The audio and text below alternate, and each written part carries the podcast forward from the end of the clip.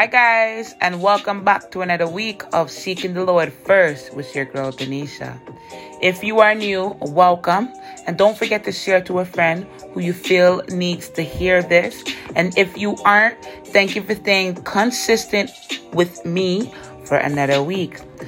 But before we hop into the podcast, you guys know I do like to pray so that I'm not speaking off of my word, but the word that the Lord has placed on my heart. So, let's hop into prayer. Heavenly Father, we come before you, thanking you for another day, thanking you for everything you have done. Father God, we give you honor. We worship you, Father God. We praise you, O Lord. All honor belongs to you, Father God. Father God, as we hop into the podcast, I pray that you um, allow me to speak the words that you have placed on my um, that you have placed on my heart and only those words father god father god i pray for those who are listening as well father god that you open their ears and you open their heart father god I pray that you continue to guide us down that righteous path. I pray that we continue to listen to you, O Lord. I pray that we continue continue to deny our flesh, Father God. I pray that we continue to seek you first, Father God, knowing that the rest shall be added, but to seek you first. Father God, we are grateful. We are so grateful that we have you to call Abba. Ah, oh, Father God, as we hop into the podcast, I pray that you continue to use me, continue to use us, Father God, to do your work, O oh Lord. We thank you. We worship you, Father God. In the mighty name of Jesus, amen and amen. Okay, guys, I am back for another week. And this week topic is going to be never forget who God is, no matter the season. While you're waiting, God is working. Hold up, I need to say that again. While you're waiting, God is working. Don't think that a season of waiting means that God has stopped working. He's just taking you through that season because He is using the time to work for the better good in that situation for you. Dependent on the season God has you in, the wait might be different. When God set the children free from um, from the Egyptian, God told Moses to tell the children, "Make sure you guys are ready. When God tell us we gotta go, we gotta just go." And the children just got the bread, they got the got everything God told them to get packed up, and they're like, "Okay, we're ready." When God tells us to go, we're ready. We're ready. God said, "Get up and go." The children got up and went. But now they had to pass that sea. They passed the sea and that was the wait. After they got, they passed the sea and now they're on the other side of the land, they waited and waited and waited. And that waiting season for some of them, even though God was with them, like they, the fire and the, like God was, God was there. Like sometimes it's just like, well, God, I hear you. And I'm, I'm like that sometimes like, God, I hear you. But it's like, they were lit they literally seen God and they heard his voice and they gave up hope.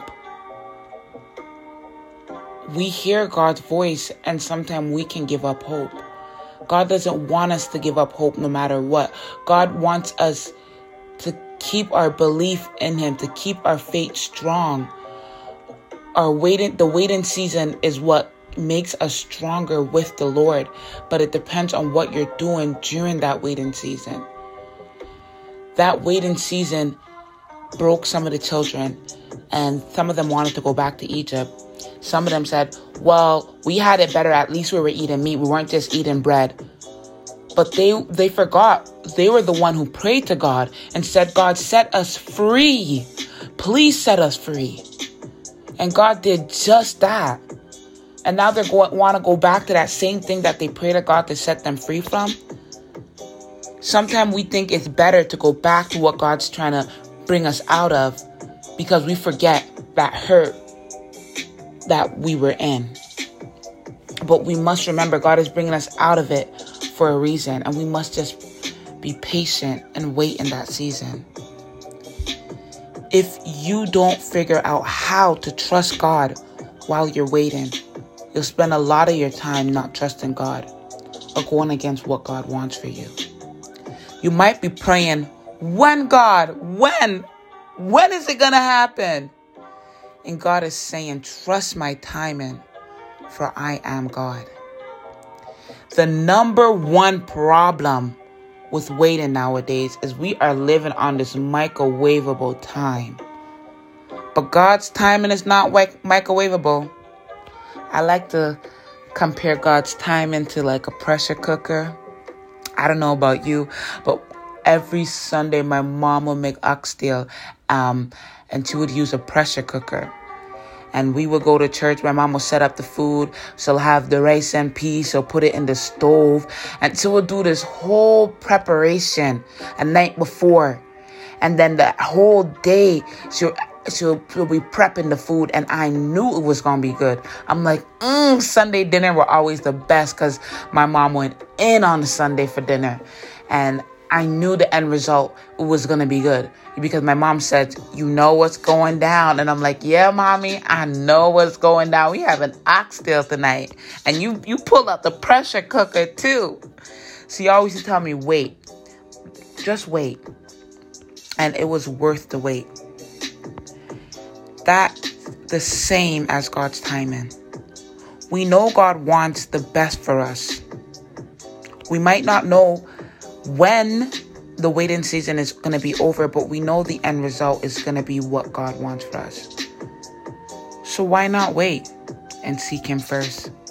Matthew 6, verse 33 says, But seek ye first the kingdom of God and His righteousness, and all these things shall be added unto you.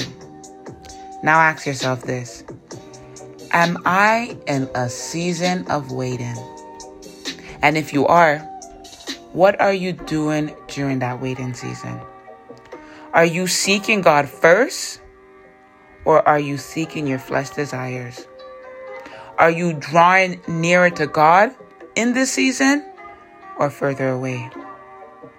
Make sure you're reevaluating yourself on a daily basis during the waiting season. Because trust me, this is what's going to bring you closer to God.